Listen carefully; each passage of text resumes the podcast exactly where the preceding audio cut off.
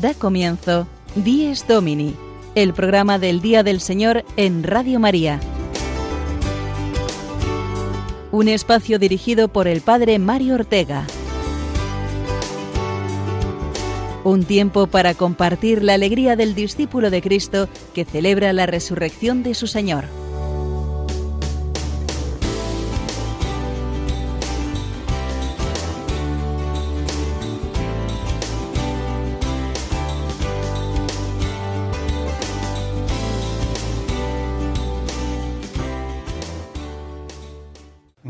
Días, queridos amigos. Bienvenidos un domingo más al programa del Día del Señor. Salimos de la noche y estrenamos la aurora, como reza el himno litúrgico. Esta es la alegre mañana que nos habla de Dios. Y aquí nos tenéis para compartir esta alegría de la fe a través de las ondas de Radio María. Estamos ya en el quinto domingo del tiempo ordinario que viene marcado por la celebración de la campaña contra el hambre de Manos Unidas este año fija nuestra atención en las personas más pobres materialmente, que son las que más sufren las consecuencias del maltrato del planeta, la contaminación ambiental y el no cuidado de la naturaleza.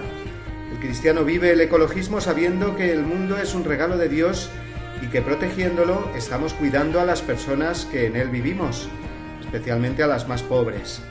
Manos Unidas es una de las organizaciones católicas con más proyectos en todo el mundo para el desarrollo humano.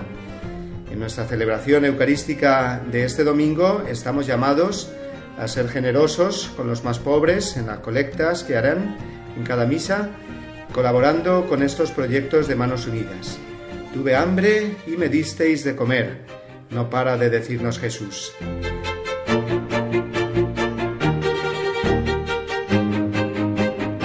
Y además de la campaña contra el hambre de hoy, tenemos ya muy cerca la Jornada Mundial del Enfermo, concretamente pasado mañana, el Día de la Virgen de Lourdes.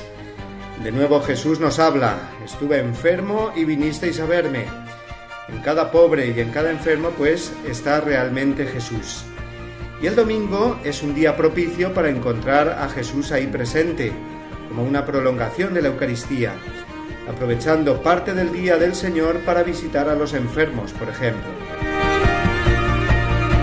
Por eso hoy hacemos este programa desde un hospital, concretamente desde el Puerta de Hierro de Madrid, Majadahonda, y me encuentro con un grupo de voluntarias católicas de este inmenso hospital, muy involucradas ellas y activas en la pastoral de la salud, que están deseando ya de daros los buenos días. Ellas son Mari Carmen Ramos, Cristina Marcos y Mercedes Rivera. Buenos días. buenos días. Es un placer, Mari Carmen, Cristina y Mercedes, estar hoy aquí con vosotras para que nos habléis de vuestra labor de acompañamiento y caridad en el mundo de la enfermedad y nos ayudéis a todos los oyentes de Dies Domini a vivir mejor este domingo y la próxima Jornada Mundial del Enfermo. Estamos encantadas de estar aquí, ya que sabemos que Radio María lo escuchan muchísimos enfermos. Es una oportunidad muy bonita para, para pensar que no están solos, que toda una iglesia está eh, teniendo en cuenta a los enfermos, que forman parte de los hermanos más pequeños de Jesús, y todos tenemos que ser sensibles a, esa situación, más nosotros. Pues eh, a través de la experiencia que ellas tienen, como voluntarias todas las semanas en este hospital visitando a los enfermos y nos ayudarán a vivir mejor esta jornada del enfermo. Pero antes, como ya sabéis, amigos, eh, hacemos eh, en el sumario un repaso a todas las secciones fijas de nuestro programa de hoy, en nuestro Días Domini de hoy, quinto domingo del tiempo ordinario, 9 de febrero.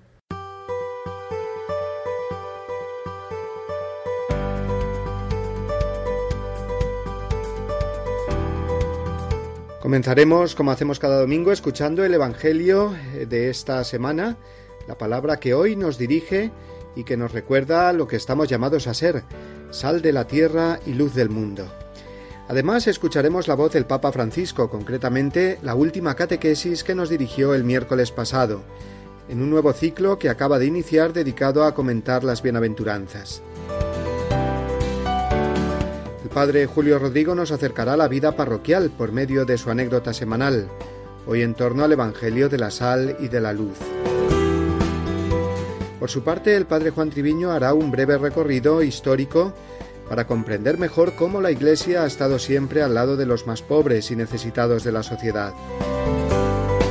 Y finalizaremos, como es habitual, con Pablo Esteban y Marina Cornide, que nos recuerdan los santos que celebraremos durante la semana que tenemos por delante.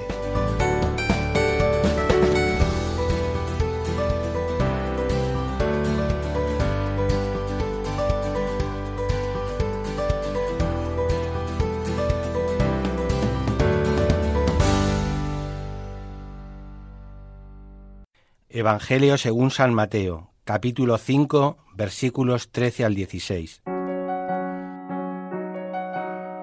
En aquel tiempo dijo Jesús a sus discípulos, Vosotros sois la sal de la tierra, pero si la sal se vuelve sosa, ¿con qué la salarán? No sirve más que para tirarla fuera y que la pise la gente. Vosotros sois la luz del mundo. No se puede ocultar una ciudad puesta en lo alto de un monte. Tampoco se enciende una lámpara para meterla debajo del celemín, sino para ponerla en el candelero y que alumbre a todos los de casa. Alumbre así vuestra luz a los hombres, para que vean vuestras buenas obras y den gloria a vuestro Padre que está en el cielo.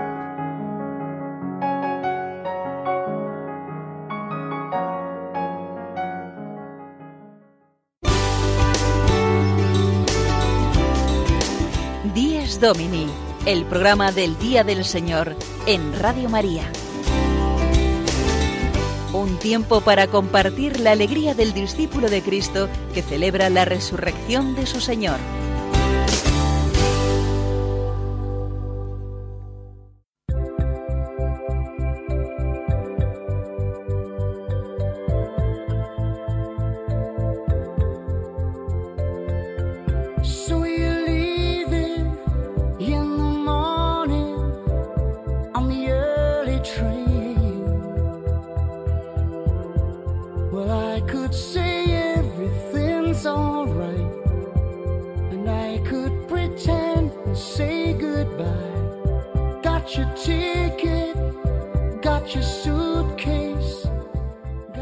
Domingo, Día del Señor, eh, quinto domingo del tiempo ordinario, hoy dedicado especialmente, puesto que está ya muy próxima la Jornada Mundial del Enfermo, a hablar del mundo de la enfermedad.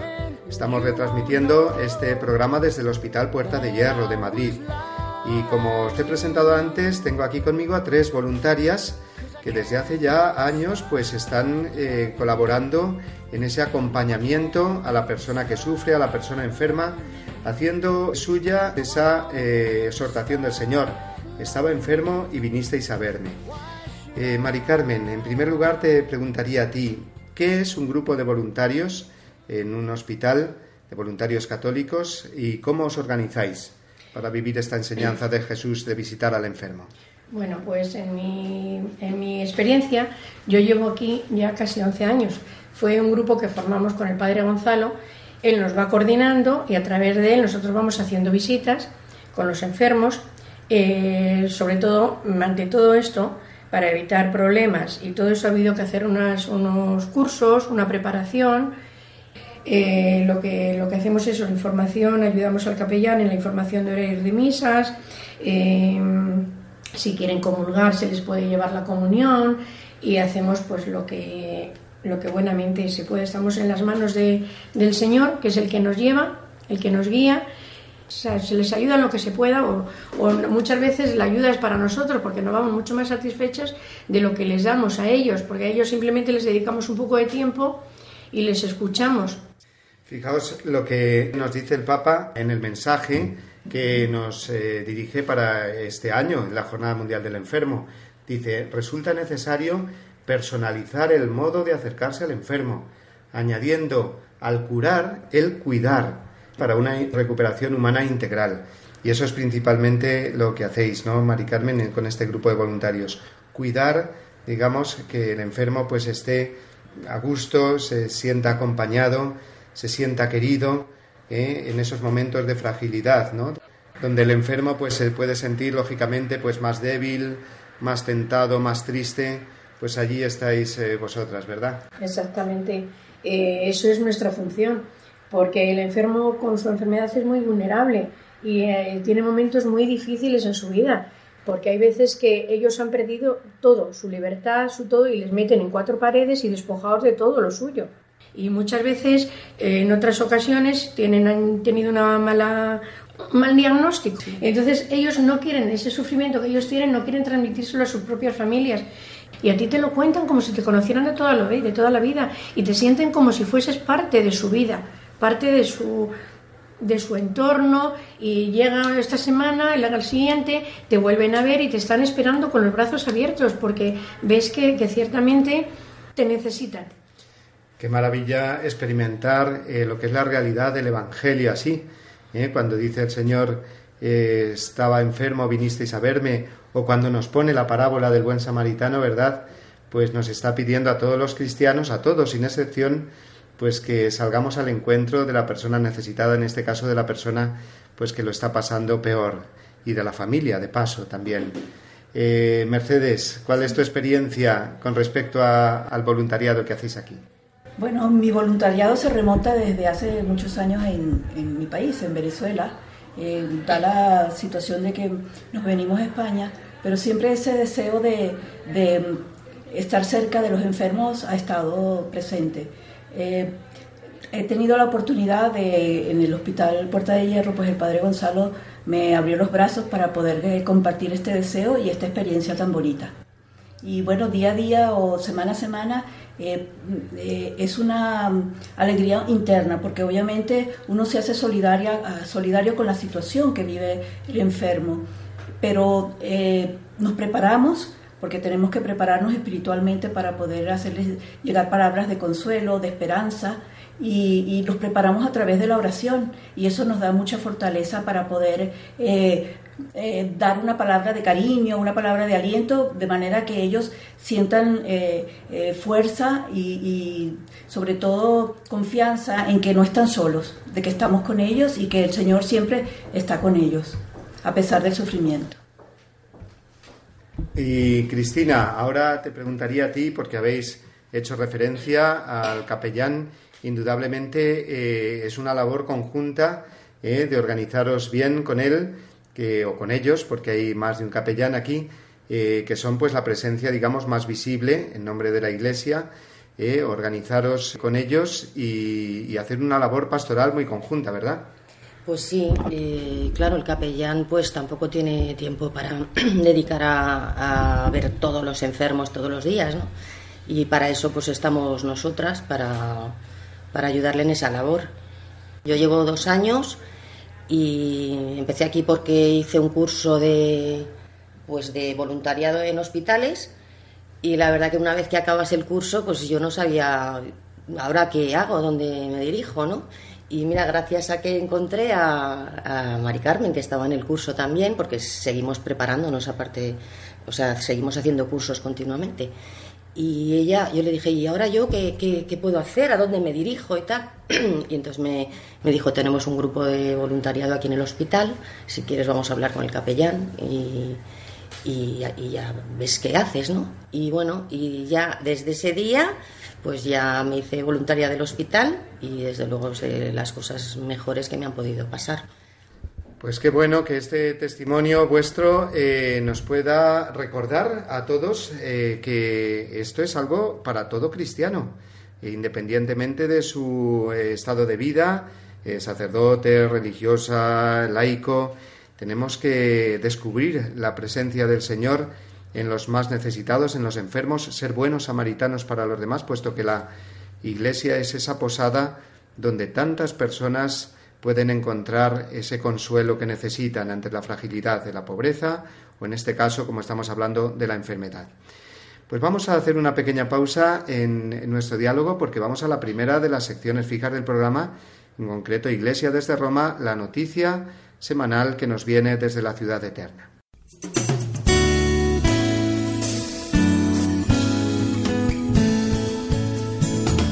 Iglesia desde Roma, la noticia semanal desde la ciudad eterna.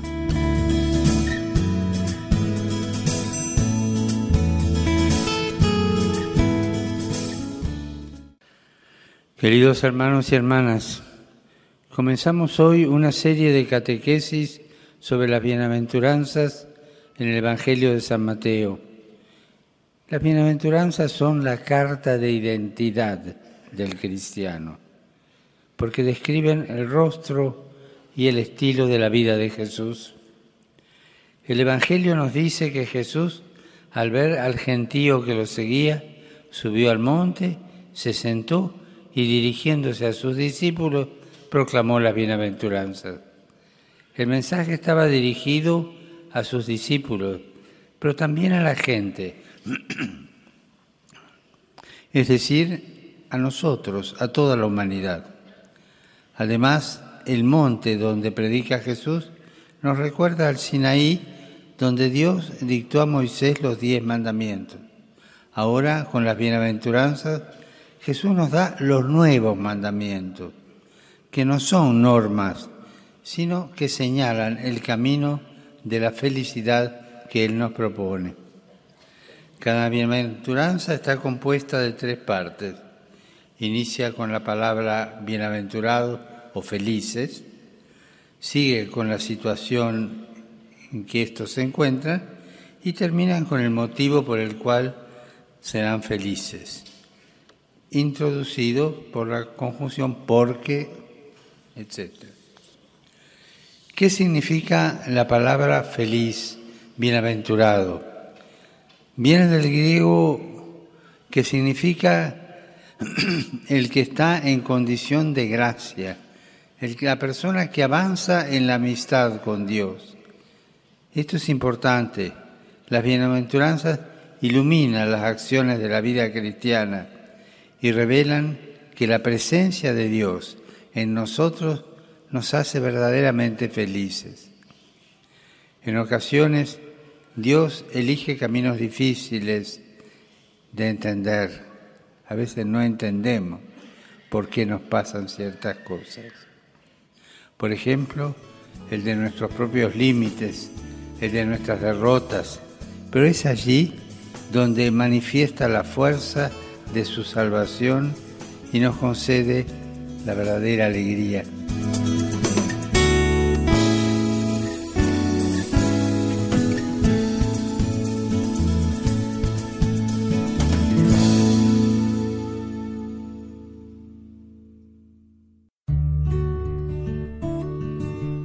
Los cristianos que disponen de tiempo de descanso deben acordarse de sus hermanos que tienen las mismas necesidades y los mismos derechos y no pueden descansar a causa de la pobreza y la miseria. El domingo está tradicionalmente consagrado por la piedad cristiana a obras buenas y a servicios humildes para con los enfermos, débiles y ancianos. Catecismo de la Iglesia Católica, número 2186.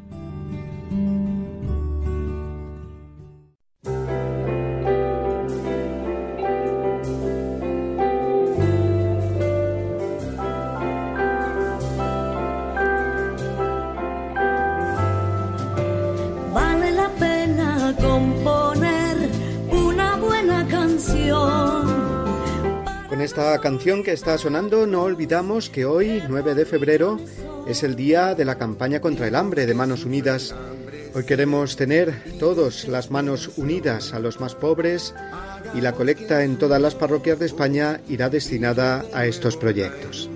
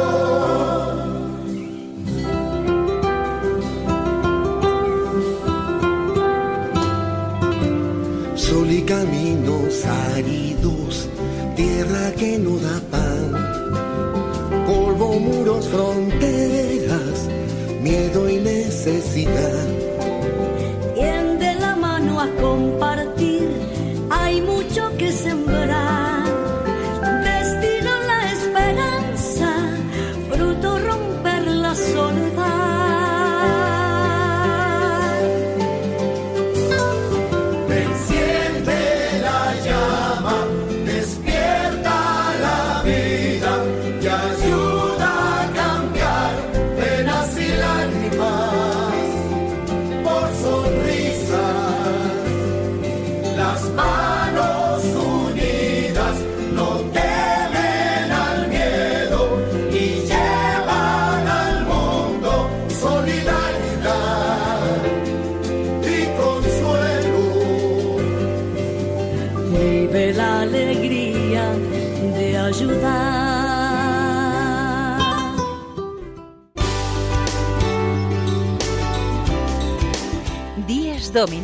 el programa del Día del Señor en Radio María. Un tiempo para compartir la alegría del discípulo de Cristo que celebra la resurrección de su Señor. Continuamos en nuestro Días Domini de hoy. Lo hacemos, eh, como ya sabéis, desde el Hospital Puerta de Hierro de Madrid, eh, puesto que estamos eh, preparándonos ya para esa jornada mundial del enfermo que tendrá lugar dentro de unos días, la Virgen de Lourdes, el mundo de la enfermedad, que todos conocemos, puesto que todos tenemos experiencia de estar enfermos y cómo, cómo agradecemos que haya siempre alguna persona a nuestro lado que nos anime, que nos recuerde que no estamos nunca solos y que en esa presencia de la persona que viene a estar a mi lado está en realidad Jesús presente. Bueno, pues eh, tengo aquí conmigo, como ya sabéis, a tres voluntarias del grupo de Pastoral de la Salud del Hospital eh, Puerta de Hierro.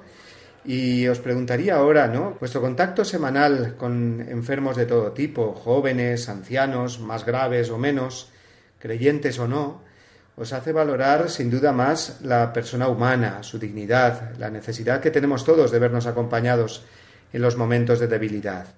O sea que el dolor nos invita a que descubramos y saquemos lo mejor de nosotros mismos, ¿verdad? Efectivamente.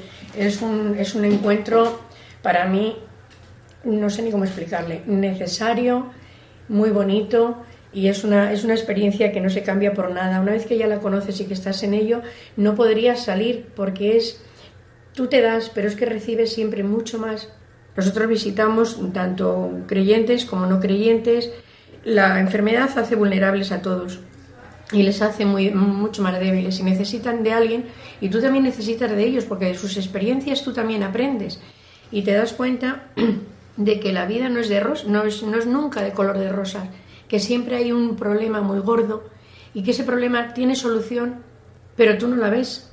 Y hay alguien que si con una simple palabra tú es la que estás esperando para que el Señor entre en ella y ya sabe cómo guiarte en ese camino que tú debes de seguir y cómo puedes estar al lado de esa persona que tanto te necesita. Esos, ese tiempo que tú estás con ellos se han olvidado de su enfermedad, de su dolor y han compartido contigo y tú les ayudas a salir de ese mundo que si no, no tendría salida para ellos. Me decías antes, Mercedes, que, que dedicáis mucho más tiempo a la escucha, digamos, que a lo que vosotras le podéis eh, llevar, ¿no? Porque en esa escucha ellos pueden descubrir ya pues la presencia viva del Señor en el fondo. Efectivamente, ellos están hábitos de que alguien les escuche. Eh, ellos muchas veces, eh, sin uno preguntarle, les van planteando todas las interrogantes, las dudas.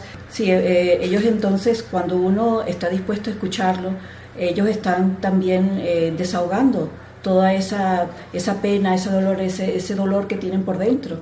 Y, le estamos diciendo que para nosotros ellos son importantes. Entonces hay que ser sensibles en ese sentido.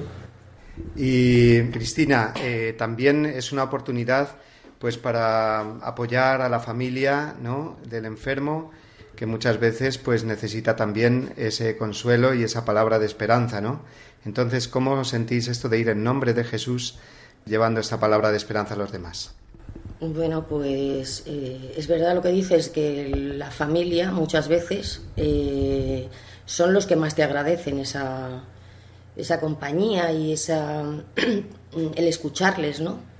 Porque a veces están ahí con el enfermo y no, se, no pueden hablar con ellos de, de lo que están sintiendo, ¿no? Porque quieren hacerse fuertes y animarle y eso.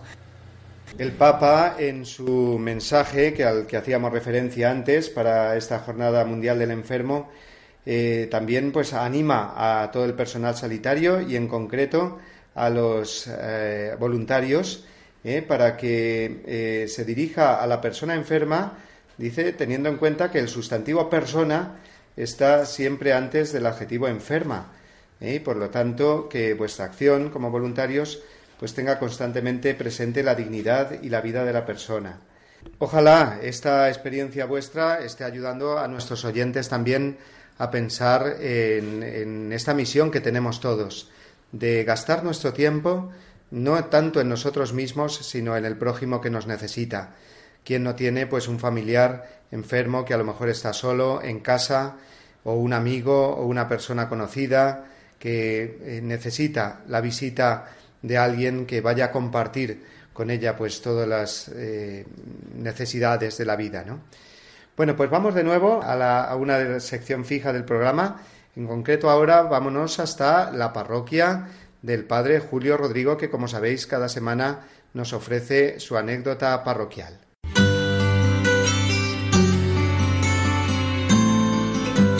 El domingo desde mi parroquia. Una reflexión a cargo del Padre Julio Rodrigo.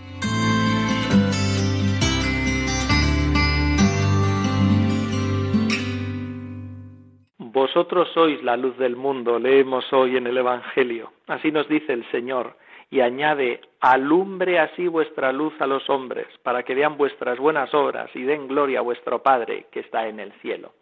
A primera vista estas palabras le pueden dejar a uno como el corazón un poco encogido. Uno puede pensar, pero yo que soy un pobrecillo voy a ser luz en medio de este mundo. Pues sí, somos luz. De verdad que yo lo veo constantemente.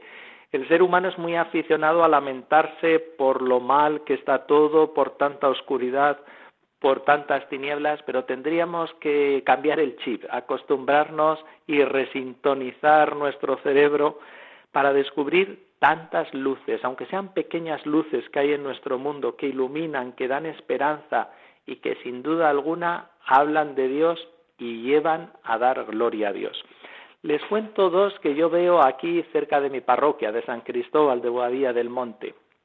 Una es una luz preciosa, es un hogar de vida que acogen a mujeres embarazadas sin recursos, pero que quieren continuar con su embarazo y dar a luz a sus hijos. Es un hogar que fundó una fundación, la Fundación Golfín, y lo llevan adelante unas religiosas que se llaman Siervas de la Pasión. Estas religiosas acogen a estas jóvenes, las acompañan, incluso pueden permanecer en el hogar un año después de haber dado a luz, con el objeto de que se sitúen y que puedan llevar una vida independiente. Créanme que hay historias conmovedoras en ese hogar de vida, historias de un amor hacia sus hijos, hacia esos pequeños, preciosas, y de una fuerza por salir adelante que llegan. Yo cada vez que voy, de verdad que es algo esperanzado. Veo que esa obra es una luz inmensa para este mundo. Y el otro ejemplo que les quería poner es una cofradía que están haciendo nueva aquí en esta parroquia. Lleva el nombre de Virgen de la Soledad. Había una Virgen aquí que desde hace pues muchísimos años está en la parroquia, la Virgen de la Soledad, pero nunca había tenido una cofradía para procesionarla, salir con ella a la calle. Y un grupo de gente joven, la presidenta de esta asociación, de esta hermandad, cofradía, tiene 30 años, que me ha propuesto crear esta asociación y salir en procesión en Semana Santa. En poco tiempo han conseguido 120 cofrades y están ensayando, participan en la parroquia, incluso quieren llevar adelante un proyecto de ayuda social a los demás están moviendo aquí en la población de Boadilla del Monte a todo el mundo para que colabore en esta iniciativa. Y hace poco un periodista que dirige una revista de aquí de Boadilla, se llama Solo Boadilla, entrevistó a estas personas y luego me mandó un mensaje por el WhatsApp.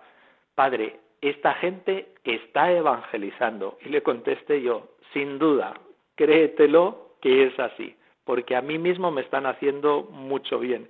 Y veo que es otra luz en medio de este mundo. Se podrían poner más ejemplos de todo tipo, pero que sin duda hay muchas de estas luces que llevan a Dios, hablan de Dios y sobre todo nos motivan para dar gloria a nuestro Padre que está en el cielo, como dice hoy en el Evangelio.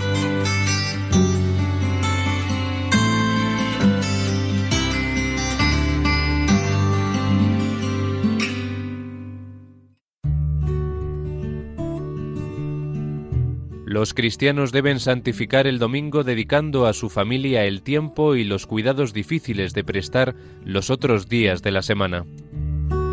El domingo es un tiempo de reflexión, de silencio, de cultura y de meditación que favorecen el crecimiento de la vida interior y cristiana.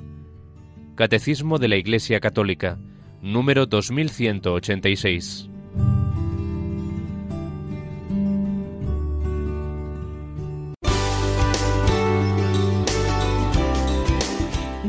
Domini, el programa del Día del Señor en Radio María. Un tiempo para compartir la alegría del discípulo de Cristo que celebra la resurrección de su Señor.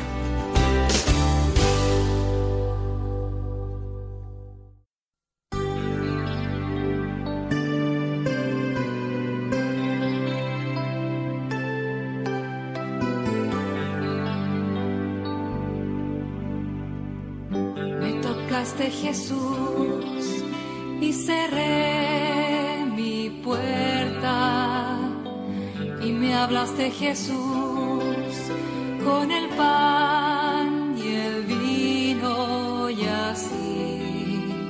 Es domingo, día del Señor, día en que experimentamos el poder de su gracia, de su resurrección, de su luz, de la vida que nos ofrece. Esa vida que se hace presente sobre todo en los momentos de más vulnerabilidad, los momentos de enfermedad.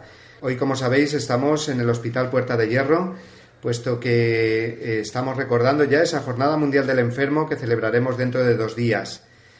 Y hablando con las voluntarias, con Mari Carmen, con Mercedes, con Cristina, estábamos hablando antes de cómo se nota realmente la presencia de Jesús que cura, ¿no? Jesús el médico de las almas, el que pasó haciendo el bien, curando a tantos enfermos, cómo se hace presente también en la vida del enfermo, de los enfermos a los que visitáis, ¿verdad, Mari Carmen? Sí, es, es increíble. Yo he sido testigo de varias, de muchas experiencias en este sentido, como una simple, como una simple estampa del Sagrado Corazón de la Misericordia. Te puede abrir puertas en personas que no creen ni tienen ganas de vivir ni tienen ganas de seguir adelante. ¿Cómo le das una, una, una simple estampa y cambia todo? Cambia sus ganas de luchar, cambia sus ganas de vivir. Yo les voy dando, también les regalo un niño Jesús pequeñito que a mí me parece súper tierno y a ellos les viene como anillo al dedo, como suele decirse. Te lo cogen con un, se agarran a él con una confianza y una fe, tanto creyentes como no creyentes. Bueno, eh, muchas veces ellos necesitan orar, pero las fuerzas se lo impiden. Físicamente no tienen esa energía. Sin embargo, nosotros los animamos también a través de estas eh, estampitas que tan solo con una mirada que le puedan hacer, por ejemplo, a Jesús de la Misericordia, ya a ellos les conforta, los hace sentir acompañados. De la misma manera, este, nos ponemos a la orden para, si quieren rezar en el momento, rezamos con ellos y, y sobre todo les decimos que, que nuestra labor de acompañamiento no termina allí, que cuando regresen a las casas seguiremos orando por ellos y así lo hacemos. Y casi sin mirar me alejé, Jesús. Sentí tu llamada.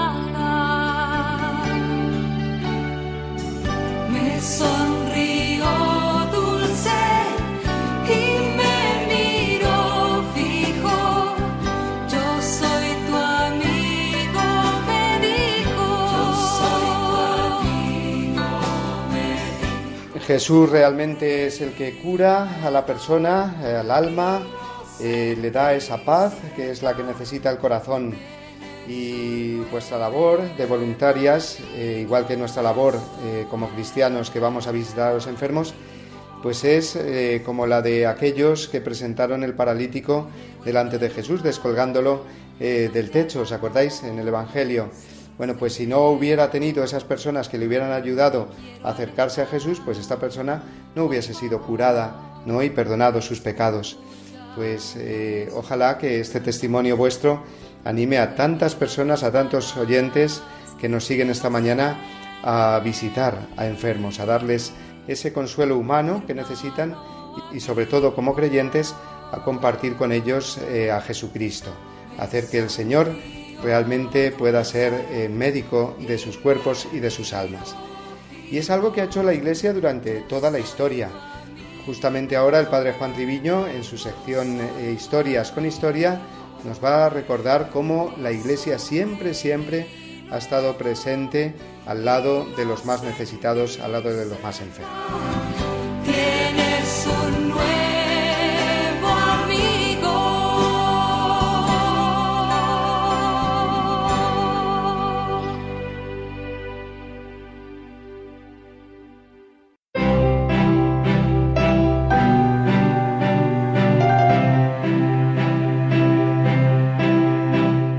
Historias con Historia, una sección a cargo del padre Juan Treviño.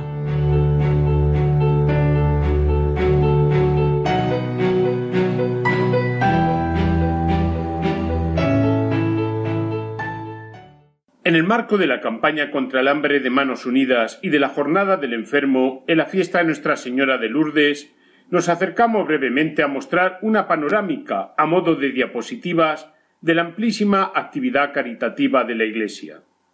Todo nace del mismo Jesucristo y el discipulado. Tenían una bolsa común para compras y limosnas, administrada, curiosamente, en primer lugar, por Judas Iscariote, quien defraudaba, muestra de una avaricia que le fue apartando del grupo. Los hechos de los apóstoles y las cartas apostólicas muestran la vivencia de la caridad cristiana, especialmente para con huérfanos, viudas o necesitados. Durante siglos, sin buscar ningún reconocimiento, la Iglesia ha seguido viviendo esta caridad con los más pobres y necesitados, viendo en ellos al mismo Cristo.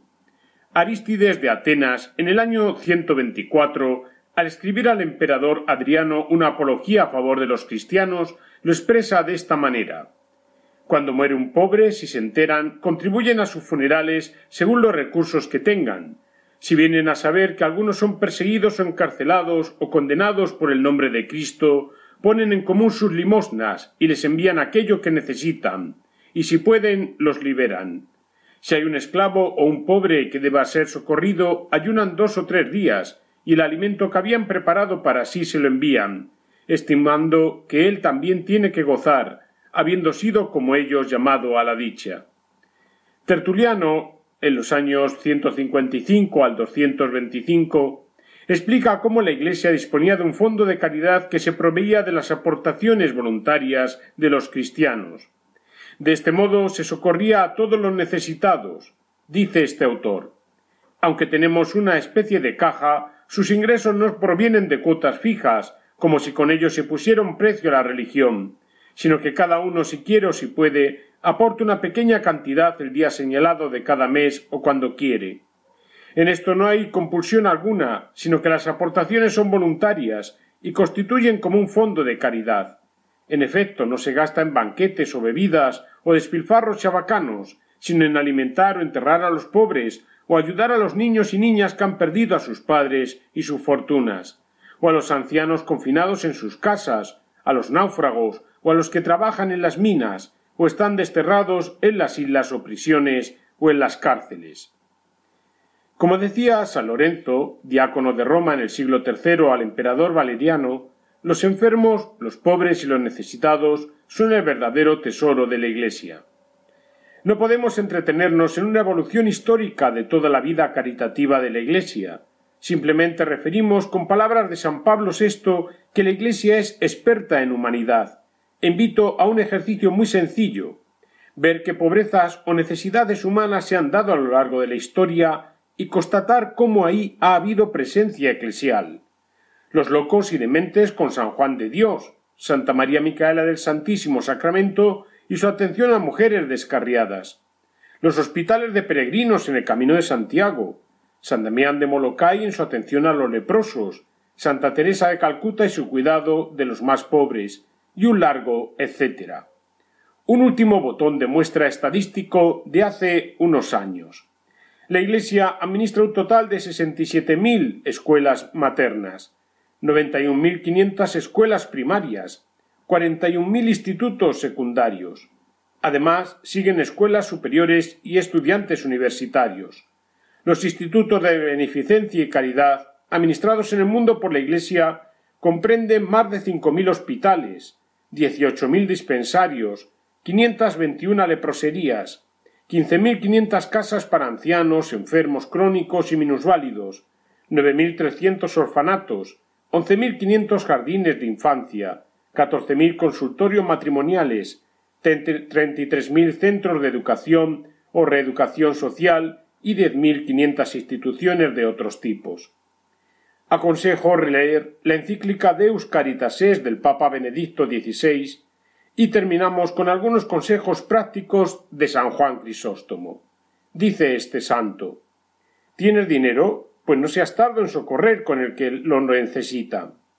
¿Puedes defender los derechos de alguien? Pues no digas entonces que no tienes dinero. ¿Puedes ayudar con tu trabajo? Hazlo. ¿Eres médico? Cuida de los enfermos. ¿Puedes ayudar con tu consejo? Mejor todavía, ya que librará a un hermano no del hambre, sino del peligro de la muerte. Si ves a un amigo dominado por la avaricia, compadécete de él, y si se ahoga, apaga su fuego. Que no te hace caso, haz lo que puedas, no seas perezoso. Santo y feliz domingo, día del Señor.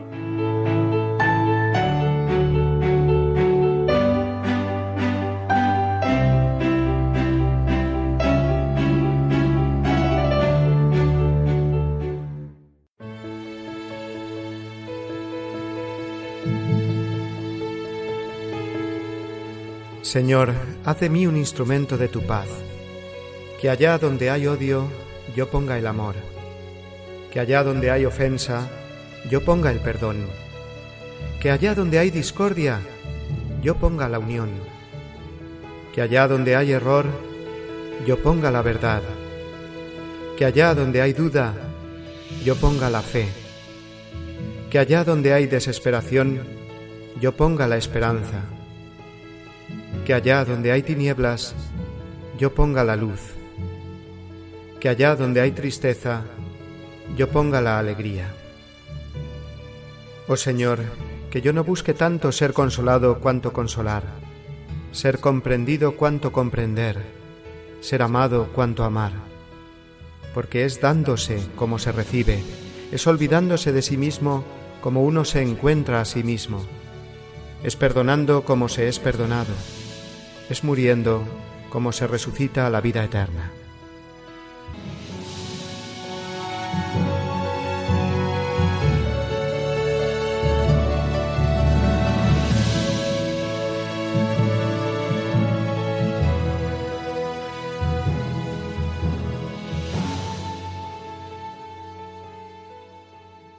Continuamos con nuestro programa de hoy en el que estamos hablando especialmente del mundo de la enfermedad, de los enfermos, los cuales tienen esa mirada eh, más cercana del Señor.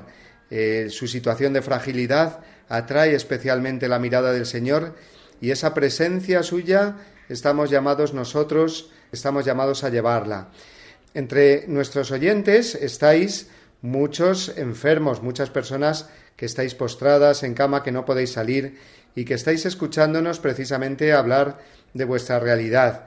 Yo ahora les pediría a Mari Carmen, a Mercedes, a Cristina, voluntarias del Hospital Puerta de Hierro, voluntarias eh, en la Pastoral de la Salud, que compartan con vosotros lo que comparten con los enfermos que visitan cada semana aquí. Sí, yo los animaría a que, eh, a pesar de esa situación tan vulnerable que están viviendo, pues no, no se sientan solos, que evidentemente hay toda una iglesia que está detrás. De hecho, perdón, yo los son los preferidos del Señor porque están en carne propia eh, sufriendo, así es nuestro Cristo sufriente, ustedes son nuestro Cristo sufriente. Y realmente es un misterio este del sufrimiento, pero siempre el Señor este, saca de todo lo malo algo bueno. Por ejemplo, yo les diría que no se enfocaran siempre preguntar por qué a mí, por qué me ha pasado esto. Simplemente ver la situación tal y como está y sacar de, de, esa situación algún provecho y empezarán a ver cosas positivas. A los familiares también, que, se, que muchas veces los enfermos dicen, uy, no quiero que mis, mis familiares eh, estén pasando por esta situación. El Señor actúa en muchos sentidos y también actúa en la familia. Entonces venga, vean esto como una situación difícil, pero siempre con la esperanza y con la fuerza del Señor van a salir adelante. En el mensaje del Santo Padre para esta jornada mundial del enfermo, a mí me llama mucho la atención cómo eh, dice que Jesús precisamente puede consolar al enfermo porque Él entiende de sufrimientos y ha sido consolado por Dios Padre. Efectivamente, solo quien vive en primera persona esta experiencia sabrá ser consuelo para otros. Entonces yo también os animo a todos los enfermos que nos escucháis a ser luz para otras personas. Eh, Mari Carmen, Cristina y Mercedes, que hoy nos acompañan, nos han dicho antes cómo muchos enfermos precisamente les han ayudado a ellas a valorar mucho más lo que es la vida, lo que son las dificultades del momento, sabiendo que en las dificultades, si las vivimos con el Señor, nos hacemos muchos más fuertes, ¿no? Bueno, pues que este día del Señor sea para todos una oportunidad de crecer en esa fe en el Señor que viene a salvarnos.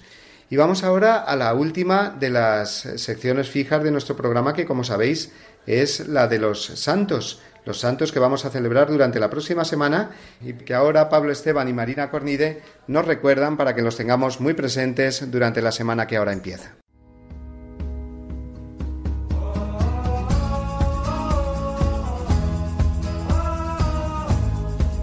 Santos en nuestro caminar. Un repaso a los santos que celebraremos esta semana por Pablo Esteban y Marina Cornide.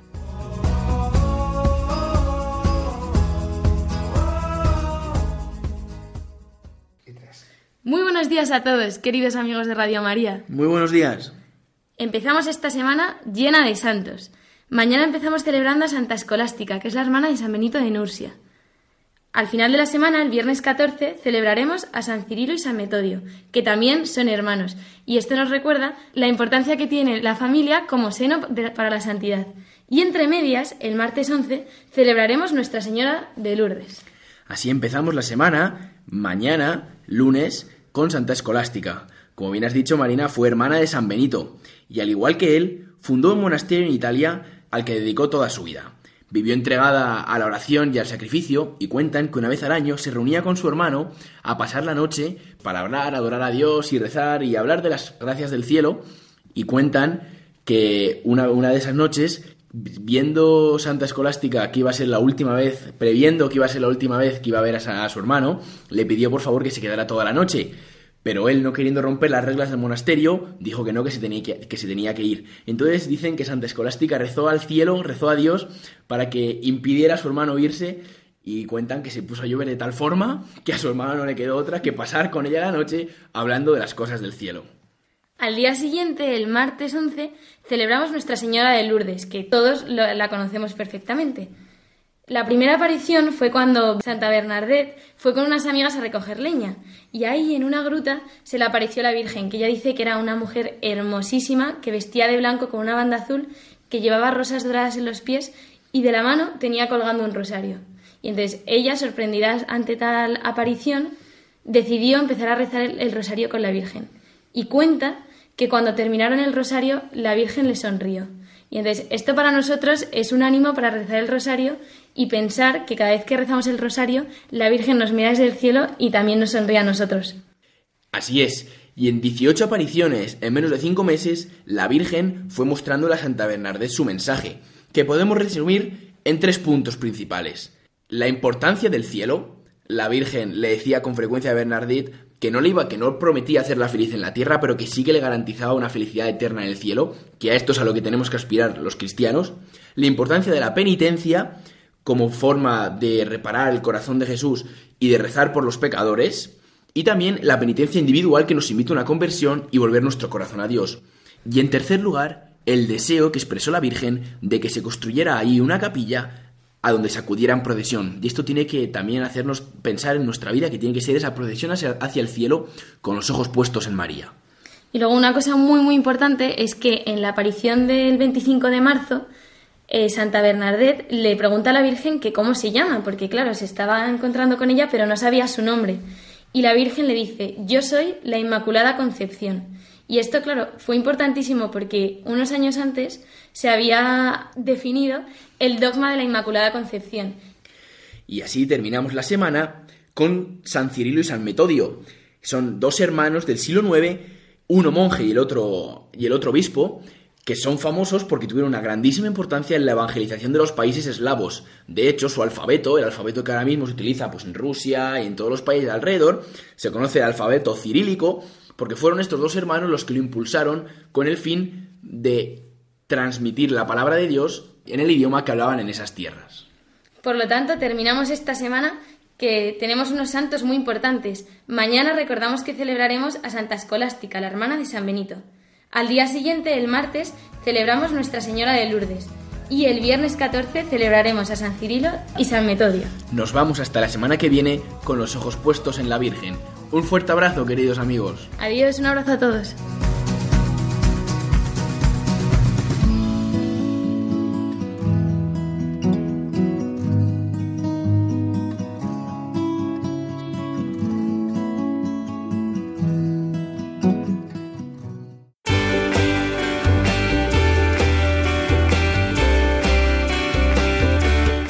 Después de oír a los santos que celebraremos en esta semana, nos toca ya irnos despidiendo puesto que llegamos al final de nuestro programa.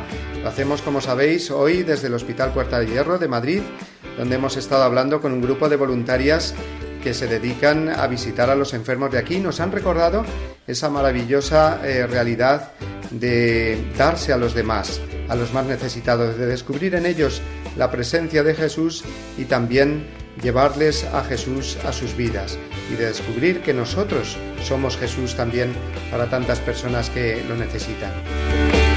Muchísimas gracias a Mari Carmen eh, Ramos, Cristina Marcos y Mercedes Rivera que nos habéis acompañado hoy en nuestro programa y que sigáis con esta labor tan maravillosa que hacéis de daros a los demás, a los enfermos, de dedicar parte de vuestro tiempo semanal a los más eh, vulnerables.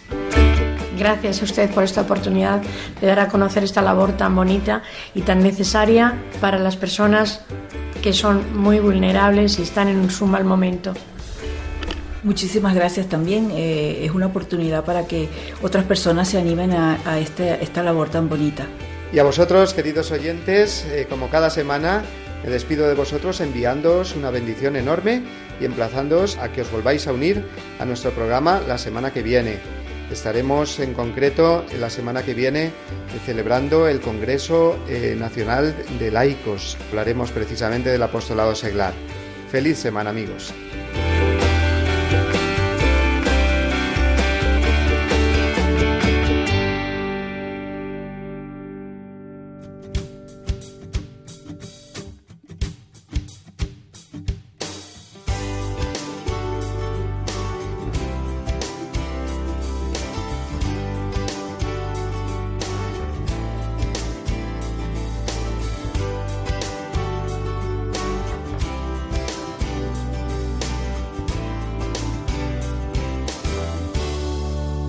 Y así termina Dies Domini, el programa del Día del Señor en Radio María.